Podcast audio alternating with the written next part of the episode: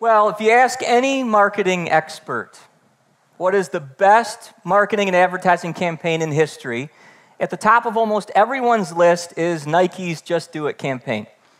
It's been 25 years since Nike introduced their Just Do It slogan, and it's still going strong to this day. It's really incredible. Uh, if you go back to when Nike first introduced this Just Do It idea, uh, is back in the 1980s, and at the time, Nike's market share was limited to people that ran marathons. Like they really had very limited market share. Their chief competitor was a company called Reebok. Remember Reebok? They're kind of still around. Uh, but back in those days, uh, there was a fitness craze that began as you sort of started approaching the late 1980s. And Nike decided they had to capitalize on this craze and try to overtake their chief competitor. And so they came up with this just Do It campaign. Now, to say that it was a success would be a massive understatement, right? And you go back to when this first began, uh, Nike, back at the turn of, of the late 80s, uh, their, their sales were about $800 million in 1988.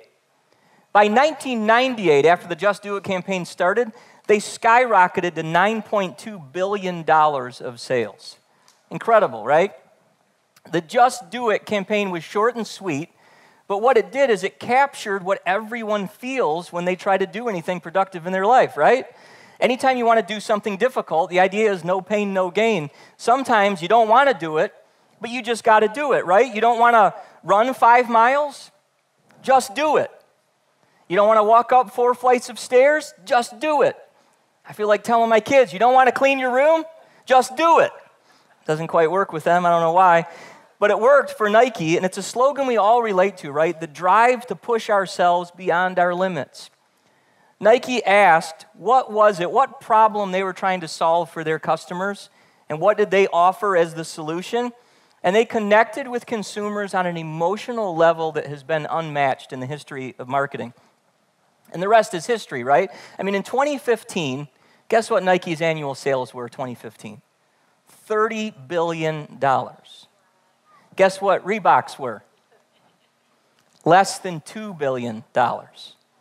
Pretty incredible, right? I guess you could say that Nike and their marketing team just did it, right? Now, if you say the phrase just do it, almost everybody on the planet will think of Nike, right? You try this with someone, just do it, they're going to immediately think of the Nike swoosh. But what is interesting is almost nobody would think of Dan Wieden. And why would they? Nobody would think of the Wieden Kennedy Advertising Agency, but it was Wieden and his team that came up with the slogan. They worked behind the scenes to develop the slogan, develop the graphics, and write the commercials that led to Nike's fame. But that's the thing about marketing departments, right? They don't want you to focus on them, they want the product to get all the glory. Which brings us back now to our series that we're in the middle of here at Metro called Behind the Scenes. And today, in week five, what we're going to be talking about, we're going to be exploring today the greatest behind the scenes person in all of eternity. Now, brace yourself for that, because what we're going to talk about today is none other than the person of the Holy Spirit himself. And what we are going to find is the Holy Spirit, as the behind the scenes member of the Trinity, does not want to be the focus of anything. He doesn't want the credit. Instead, the Holy Spirit wants all of the glory for his work to go to someone else. And we're going to talk about that today. So if you have a Bible or you have the Bible app on your mobile device, uh, turn to the Gospel of John, chapter 15. We're going to be camping out in the Gospel of John a little bit today. Look a little bit at chapter 15, a little bit at 16, a little bit at 17. But here's John chapter 15, verse 26. It says this It says, When the Helper comes, whom I will send to you from the Father, the Spirit of truth, who proceeds from the Father, he will bear witness about me. So this is Jesus speaking. He's talking about his Father sending the Spirit, and, and, Jesus sending the Spirit from the Father. And he's talking about the Holy Spirit. So, what we see here in this little verse are the three persons that Christians refer to as the Trinity. Now, the Trinity is a big, fancy theological word that basically means this that there is one God who has eternally existed in three separate and distinct persons. This is what we refer to as the Trinity, which, in other words, means that God the Father has never been alone. There's no such thing as a God who is lonely. God has never been alone. God has always been a father that has a son that he loves. And God has always been a son who has a father that he loves. And they've always loved each other through the Holy Spirit. And this is what we refer to as the Trinity. The Father is God, the Son, Jesus Christ, is God, the Holy Spirit is God, but they are not God apart from one another. They are together the one true God, united in an eternal bond of love. This is what Christians call the Trinity. It's the beautiful essence of reality unity within diversity, and an eternal bond and fellowship of love that is the essence of all things. It's the beauty of the Christian God. So, who is the Holy Spirit? The Holy Spirit is God. He's one of the members of the Trinity which also then means the Holy Spirit is personal. In other words, the Holy Spirit is a, is a He, not an it. This is a mistake people sometimes make. You can have a personal relationship with Him.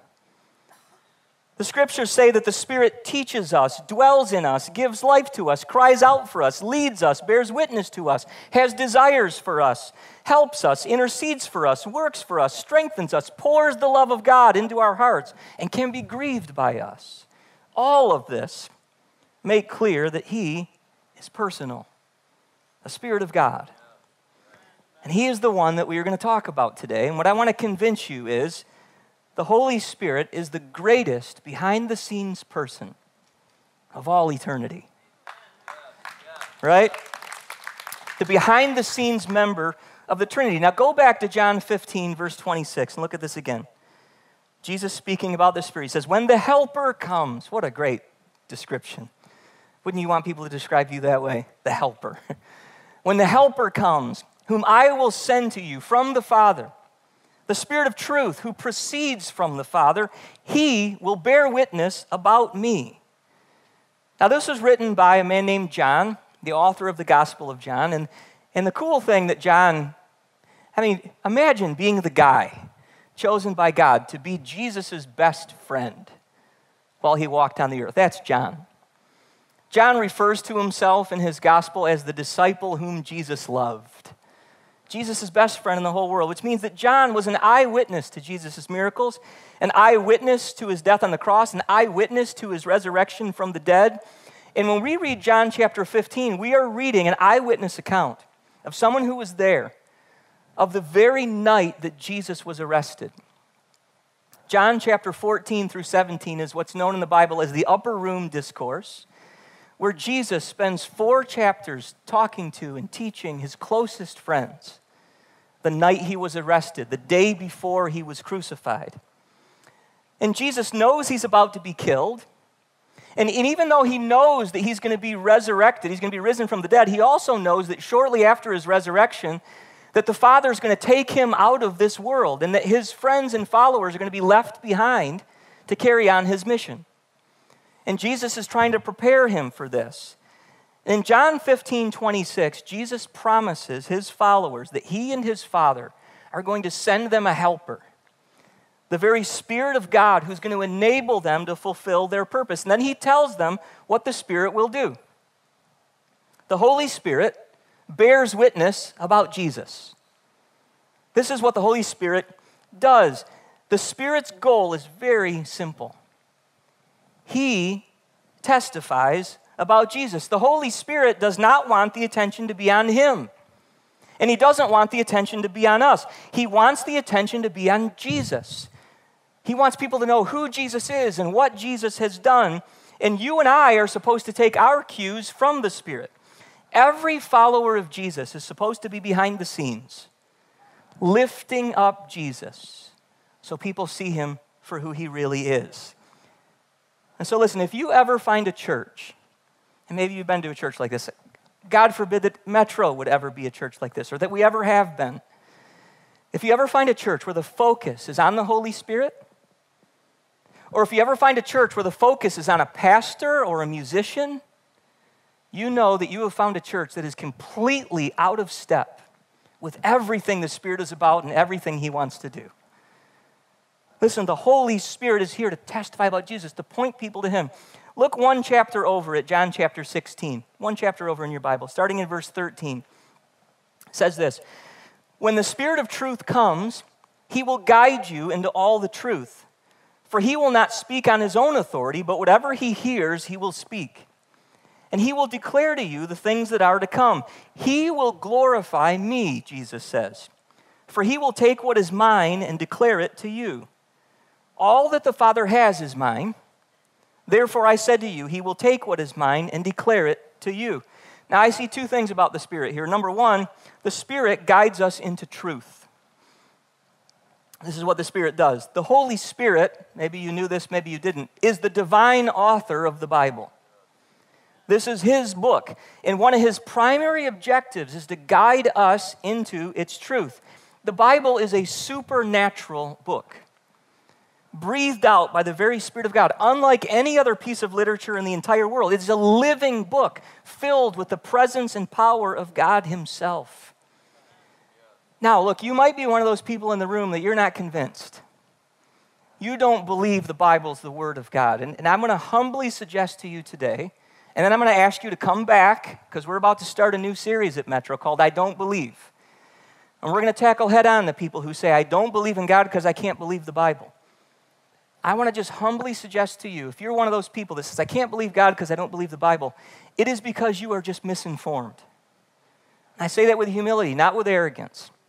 Listen, this book is unlike any other book, and it's the Holy Spirit's goal to guide us into the truth of the Bible, this God breathed book by the Spirit of God Himself. So, again, maybe you've been in churches where the focus is on something else.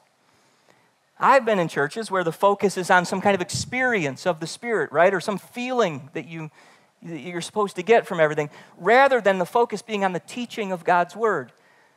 But, but just as you know, if the focus is on the Holy Spirit Himself, you have found a church that is out of step with the whole what the spirit's all about for the spirit the focus is always jesus and if you find a church where the focus is on anything other than the teaching of god's word you found a church that is out of step with the spirit of god point to jesus and teach god's word this is what churches are for and i pray this is what metro is always for because then you know you are in step with the Spirit of God and some great things are going to happen. Next thing I see is this the Holy Spirit glorifies Jesus. This is what he's all about. The reason the Spirit testifies about Jesus, the reason he guides us into the truth of the Bible is because the Spirit's ultimate goal is the glory of Jesus. And the reason the Spirit's goal is to glorify Jesus is because the glory of Jesus is the purpose of everything. It is the ultimate purpose of everything. If you're ever going to understand anything about anything, I know that's a big statement. If you're ever going to understand anything about anything, you have to understand that the glory of Jesus is the purpose of everything.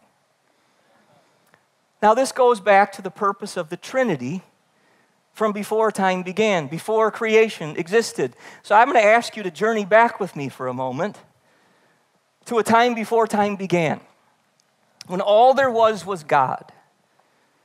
What was God doing in all eternity? What is God like? Who is He? Independently from anything else, who God is, is He is a Father who has a Son that He loves. And He is a Son who has a Father that He loves, and they have always loved each other with an everlasting and infinite love through the Holy Spirit. And this is who God is. And when the Trinity created anything else, it was to express and share that love.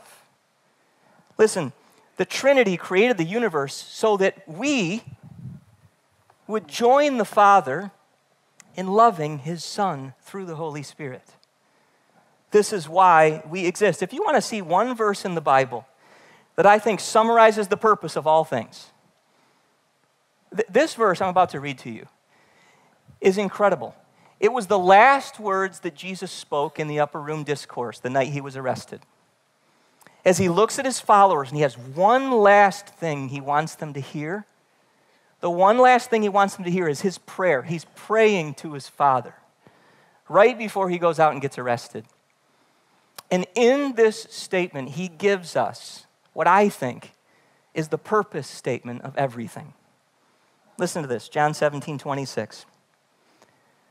Jesus to his Father, he says, Father, I want those you have given me to be with me where I am. And that is good news because it means that Jesus wants you to be with him where he is.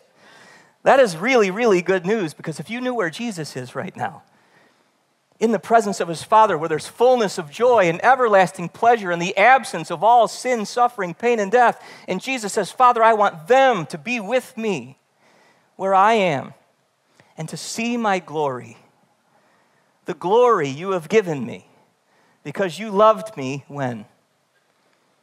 Before the creation of the world righteous Father. And now Jesus is going to tell us everything he came to accomplish during his time on earth. He says, Righteous Father, I have made you known to them and will continue to make you known in order that, and here it comes, the purpose statement of all things, in order that the love you have for me may be in them, and I myself may be in them. The goal of all creation is that we would love Jesus with the Father's own love and be the embodiment of Jesus' glory through the Holy Spirit.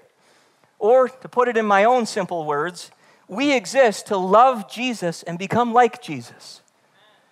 This is the purpose of all things. This is our purpose in life. Now, don't pass over that sentence too quickly. We were created by God to love Jesus and become like him. It's the reason we exist, which means if we live for anything else, now, look, if this is true, this is true. If we live for anything else, we lose our purpose. Every other relationship on this earth only has meaning to the extent it's an expression of our love for Jesus and a reflection of Him. Husbands are called to love their wives like Christ loves his people. Mothers and fathers are called to love their children like the Father loves his Son. Friends and brothers and sisters and neighbors are called to love one another as he has loved us. Jesus said, when we love the least of these in this world, we're actually expressing our love for him. We're even called to love our enemies in a way that draws them in to love Jesus. It's all about Jesus from beginning to end. Jesus is the point. All the rest of us are behind the scenes. Called to play our part in lifting Jesus high, joining the Father in loving Him and becoming like Him, and leading everyone we meet to do the same. The end goal of all things is expressed in Philippians 2. Listen to this. God exalted him, Jesus, to the highest place and gave him the name that is above every name, that at the name of Jesus every knee should bow, in heaven and on earth and under the earth, and every tongue confess that Jesus Christ is Lord to the glory of God the Father. Amen. Jesus is the point, and all of this brings us back to the Holy Spirit and his role in the Trinity. And it is a glorious role. I love the role of the Holy Spirit and what he gets to do in all of this. The Holy Spirit is the one who carries and shares and expresses the love between the Father and the Son, both within the Trinity. Think about this. What the Spirit's role is, is to carry and share and express the love of the Father for the Son to the Son. And to carry and share and express the love of the Son to the Father to the Father.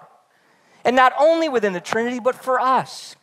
The Spirit is the one who carries and shares and expresses God's love for Jesus to us and in us. Listen to the way Romans 5 5 puts it. God has poured out his love into our hearts by the Holy Spirit. If you have ever experienced the love of God, it was the Holy Spirit who poured that love into your heart personally, intimately, directly, this is the Spirit's role. It's a glorious role. he gets to go all around the whole world expressing and sharing and carrying the love of God everywhere he goes and everything he does. He does everything he does in order to testify about Jesus, guide us into the truth about Jesus, and glorify Jesus, so that the maximum number of people join God the Father in loving his Son with maximum joy forever. And this is the Spirit's role. Now, I understand talking about the Spirit like this probably makes the Spirit. I've heard people describe the Spirit as the shy member of the Trinity. He does not want to be the focus, but I just can't help it. Every now and then, you just have to celebrate those that are behind the scenes. The Holy Spirit deserves, listen, I understand He doesn't want the glory, but I have to confess, when I look in the scriptures about the Holy Spirit's role, I find it captivating. And, and, yes, I find it glorious. He gets to do, the Holy Spirit gets to do some of the coolest and most spectacular work there is. And he doesn't want any of the credit for it. He gets to carry, share, and express the love of God all behind the scenes. He wants Jesus to get all the credit and the glory. But when I look at what the Spirit gets to do, it's awesome. For, for example, when God created Adam and Eve, right? Remember, he forms them out of the dust of the ground. Who was it that made Adam and Eve alive? John chapter 6, verse 63 says, It is the Spirit who gives life. The Spirit is the one who was the breath of God that filled Adam and Eve and made them living souls. What an incredible role. Who was it that led Moses and the people of Israel out of Egypt and through the Red Sea? Isaiah 63 11 says it was the Holy Spirit among them that led them. Who was it that enabled David to kill Goliath and save Israel? 1 Samuel 16 13 says it was the Spirit of the Lord who came powerfully upon David. Who was responsible for the Virgin Mary getting pregnant with the Messiah? Matthew 1:18 says she was pregnant through the Holy Spirit. How did Jesus perform all of his miracles after he became a man? You ever think about that? Jesus became a man and walked on water. And you know it had nothing to do with him being God. He became a man for real. The scripture says that Jesus performed all of his miracles because the Spirit of the Lord was upon him. Who raised Jesus from the dead? Now, I know on Easter, we celebrate the resurrection of Jesus from the dead. And we all say, Jesus rose from the dead, right? But you realize Jesus did not raise himself from the dead. He rose from the dead, but he didn't do the work. Do you know who it was that rose Jesus from the dead? Romans 8:11 says it was the spirit who raised Jesus from the dead. And then it goes on to say the same spirit that rose Jesus from the dead now dwells in us. Isn't that incredible? Who, is it that saves people from their sins? Now, I know Jesus died on the cross, right? Jesus paid it all, all to him I owe. Sin had left a crimson stain. He washed it white as snow. But who saved you? Who took the benefits of the death of Christ and brought them to you and applied them to you? Who rose your dead soul back to life? Who caused you to be what the scripture calls born again? You know, the scripture says that nobody can enter the kingdom of God unless they have been born of the Spirit of God. He's the one that raises our dead souls back to life. Who is it that helps us in our weaknesses? Who, who is it that enables us to overcome our struggles, our sin, our bad habits, our addictions? Romans 8:26 says it's the Spirit who helps us in our weaknesses. 2 Corinthians 3 says the Spirit is the one who transforms us into the image of Jesus from one degree of glory to the next. And who is it that gives Jesus' followers the courage and the power to spread the good news about Jesus all over the world? Why is it that we live in a world today where all across the globe there are billions of people who put their faith in Jesus? How, how did the Christian church spread from this small little village in Palestine all around the world? Who gave these people the courage and the power to do this? Acts 1 8 says, You will receive power when the Holy Spirit comes upon you. And you will be my witnesses, Jesus says, in Jerusalem, in Judea, and Samaria, and to the end of the earth. Glorious what the Holy Spirit gets to do. But, but this is where the behind the scenes role of the Holy Spirit gets very personal. Because He wants to give you the power to be Jesus' witness. He wants to give you and me, He wants to show you and me the truth about Jesus. He wants us to join the Father in loving His Son. He wants us to point the world around us to Jesus so that they love Him and become like Him. He wants to give you and me power to become Jesus' witnesses. And this is what we were made for. Now, most of you in the room probably already know, but uh, my wife Tara and I and our family, uh, we're moving next month to Oregon. Uh, we're taking a position, we hope, we're still in the end stages of the interviewing process, uh, to take a position at a church in Oregon. And we were out there recently and got a chance to visit with some of the people there, and it was great, and went through all the interview process. Uh, but one of the most incredible things we got to do while we were there is we got to spend an entire evening with a man named Randy Alcorn and his wife Nancy. Uh, just a private dinner in the home of a of my friend who's the pastor there. Got to spend an entire evening with them. And, and the reason this was such an incredible privilege for me is that Randy Alcorn is actually one of my heroes in life. Uh, he's one of the best Christian authors in the country who's written some incredible books, uh, especially his book on heaven. If you haven't read it, you should read it. Just unbelievable the, the wisdom and the knowledge God's given this man. He's one of my heroes in life. And I got to spend a whole evening with him talking about his role in the church. So, Randy was the founding pastor of the church that we're going to become part of in Oregon. And that was 40 years ago. Uh, but he's no longer one of the pastors there. What he does today is he owns a nonprofit organ. He runs, not owns, nobody owns a nonprofit, right? But he runs a nonprofit organization called Eternal Perspectives Ministries. And uh, he works for this nonprofit. But the story of why he's no longer a pastor and he runs a nonprofit is incredible. Uh, it goes back to the early days of when he was a pastor at the church. Uh, a young teenage girl in the church got pregnant. And the family was not supportive. The family was trying to encourage her to terminate the pregnancy and have an abortion. And Randy and his wife decided to take this young girl under their wing, invite her into their home, and guide her through this process. And they cared for her and loved her and led her through the process of giving her baby up for adoption. And it was a beautiful thing. Uh, to this day, the, the woman, that young teenage girl who's not so young anymore, looks back on it with such gratefulness to God for the way that He used Randy and his wife in her life. Her name was Diane, was the young girl. Uh, but it started a process in Randy and Nancy's hearts of just a passion for helping young women who find themselves in unexpected pregnancies like this and just a passion to care for these women and their babies. And Randy got very involved. In fact, he was on the board of the first crisis pregnancy center in Oregon and was, became incredibly involved in this. And, and as it moved into the late 80s, 1989 timeframe, uh, he started to really participate in some peaceful, nonviolent protesting at abortion clinics in Oregon.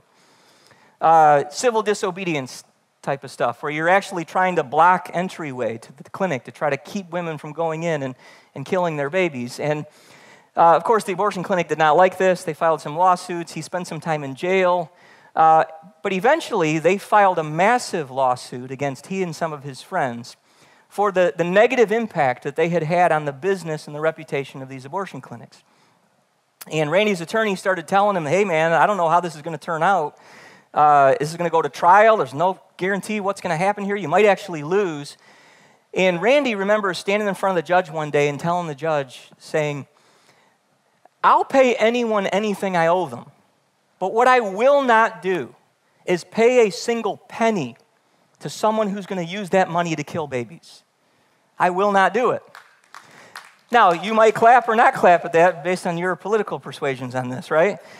But all I'm telling you is that Randy and his wife were so passionate about this that what they did in anticipation of maybe losing this trial, they transferred possession of all of their assets.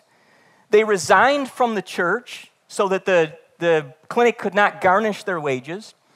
He started a nonprofit organization, transferred all the royalties of every book he would ever write into the nonprofit, and started taking a minimum wage salary from the nonprofit.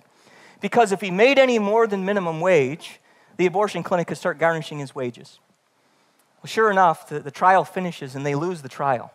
It was the single biggest judgment uh, up, up to that time, the, the, by far the largest judgment ever levied for peaceful, nonviolent protesting.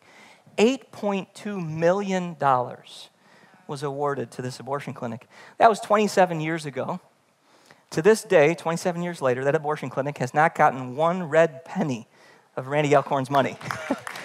uh, to this day, he still takes a minimum wage salary because if he makes any more, he's got to give some of the money to them, and he's just simply not going to do it. He's given up everything. He re- resigned from the church that he loved. I mean, the sacrifices this man has made is incredible.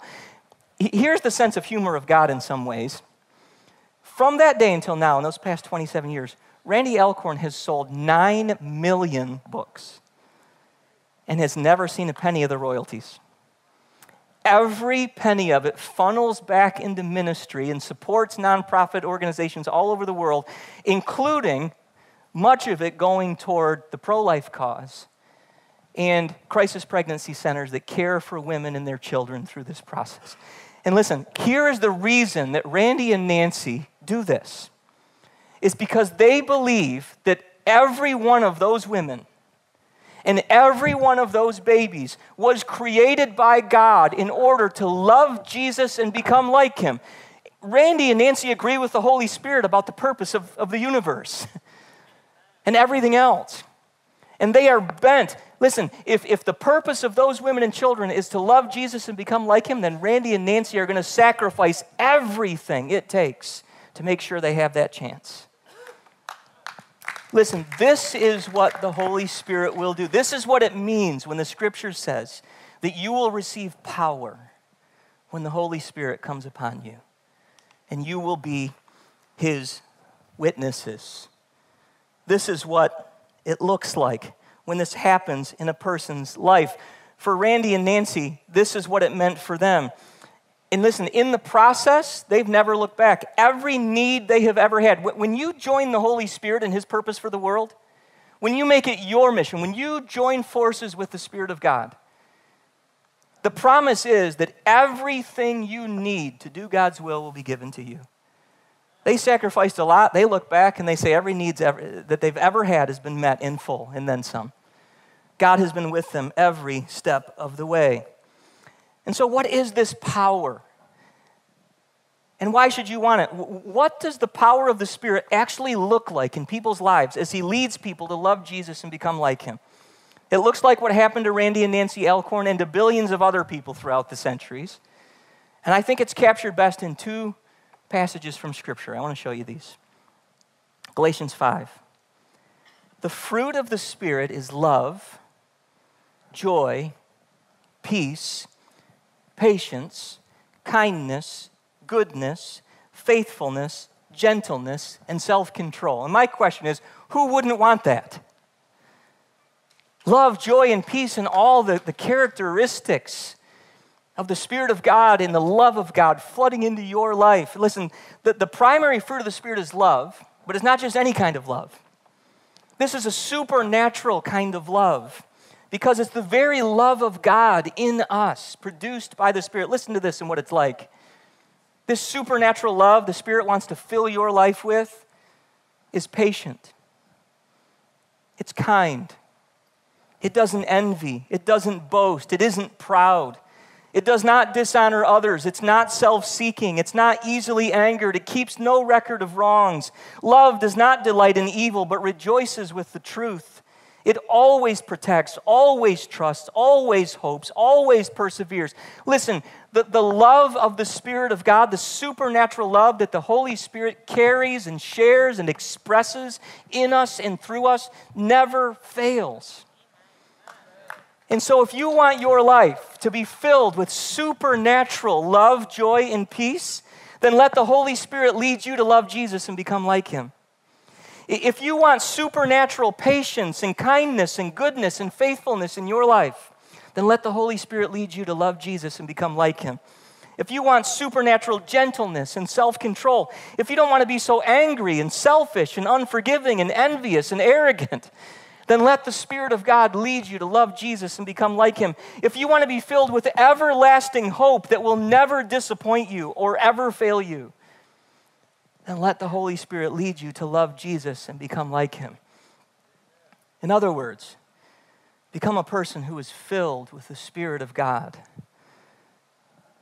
If you do, then all of the Spirit's power will be at your disposal. If you make the Holy Spirit's goal your goal, to point people to Jesus so that they love him and become like him, then you will join forces with the greatest behind the scenes person in all eternity, and he will give you whatever spiritual gifts and whatever divine power you need to do whatever needs to be done. If someone needs to be encouraged, he will give you the words to encourage them.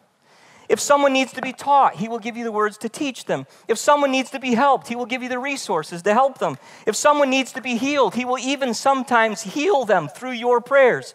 The only thing that's keeping you and I from the Spirit's work in our lives is the refusal to join the Spirit behind the scenes in leading people to love Jesus and become like him. And so, can I borrow a phrase from Nike? Just do it right?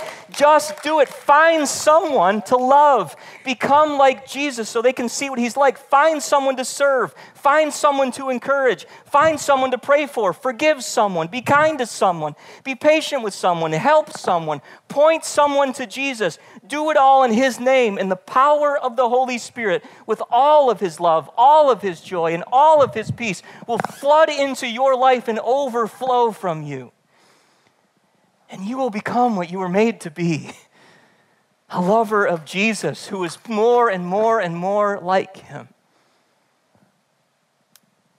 Every week in this series, we've ended the message by celebrating someone who works behind the scenes, who just does their part, who, who's been moved by the Holy Spirit to join him in his work for the world, to do whatever they can behind the scenes so that people can see Jesus.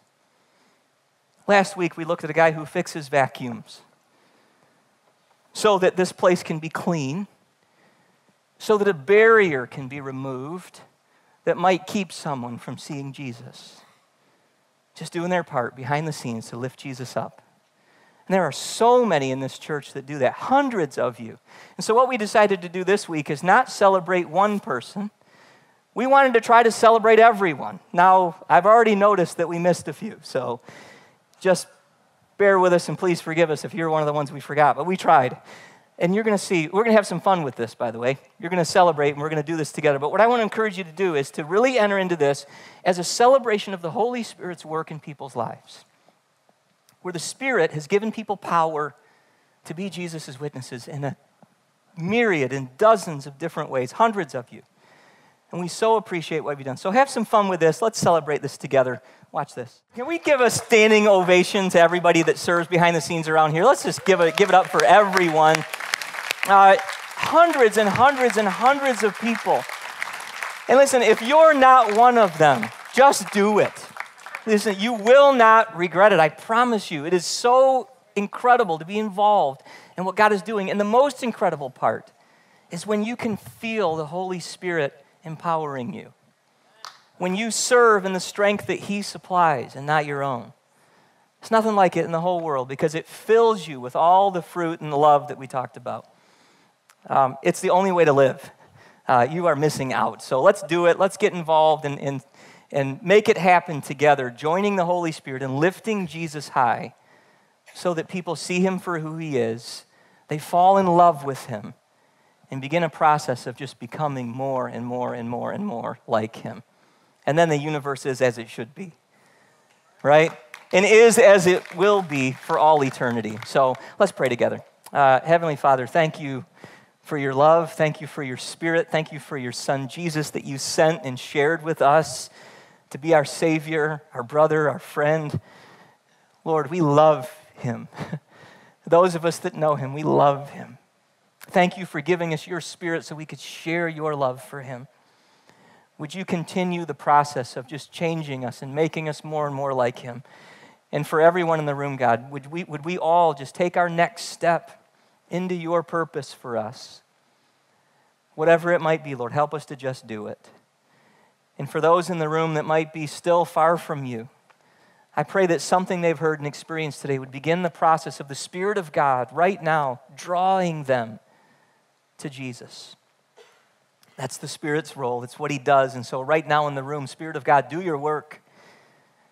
Draw people to, to Jesus to see Him for who He is, His greatness and His love. Let there not be a single person in this room that ends up lost and separated from Him. Bring us all to faith and trust and fill us with your love, joy, and peace. In Jesus' name we pray. Amen.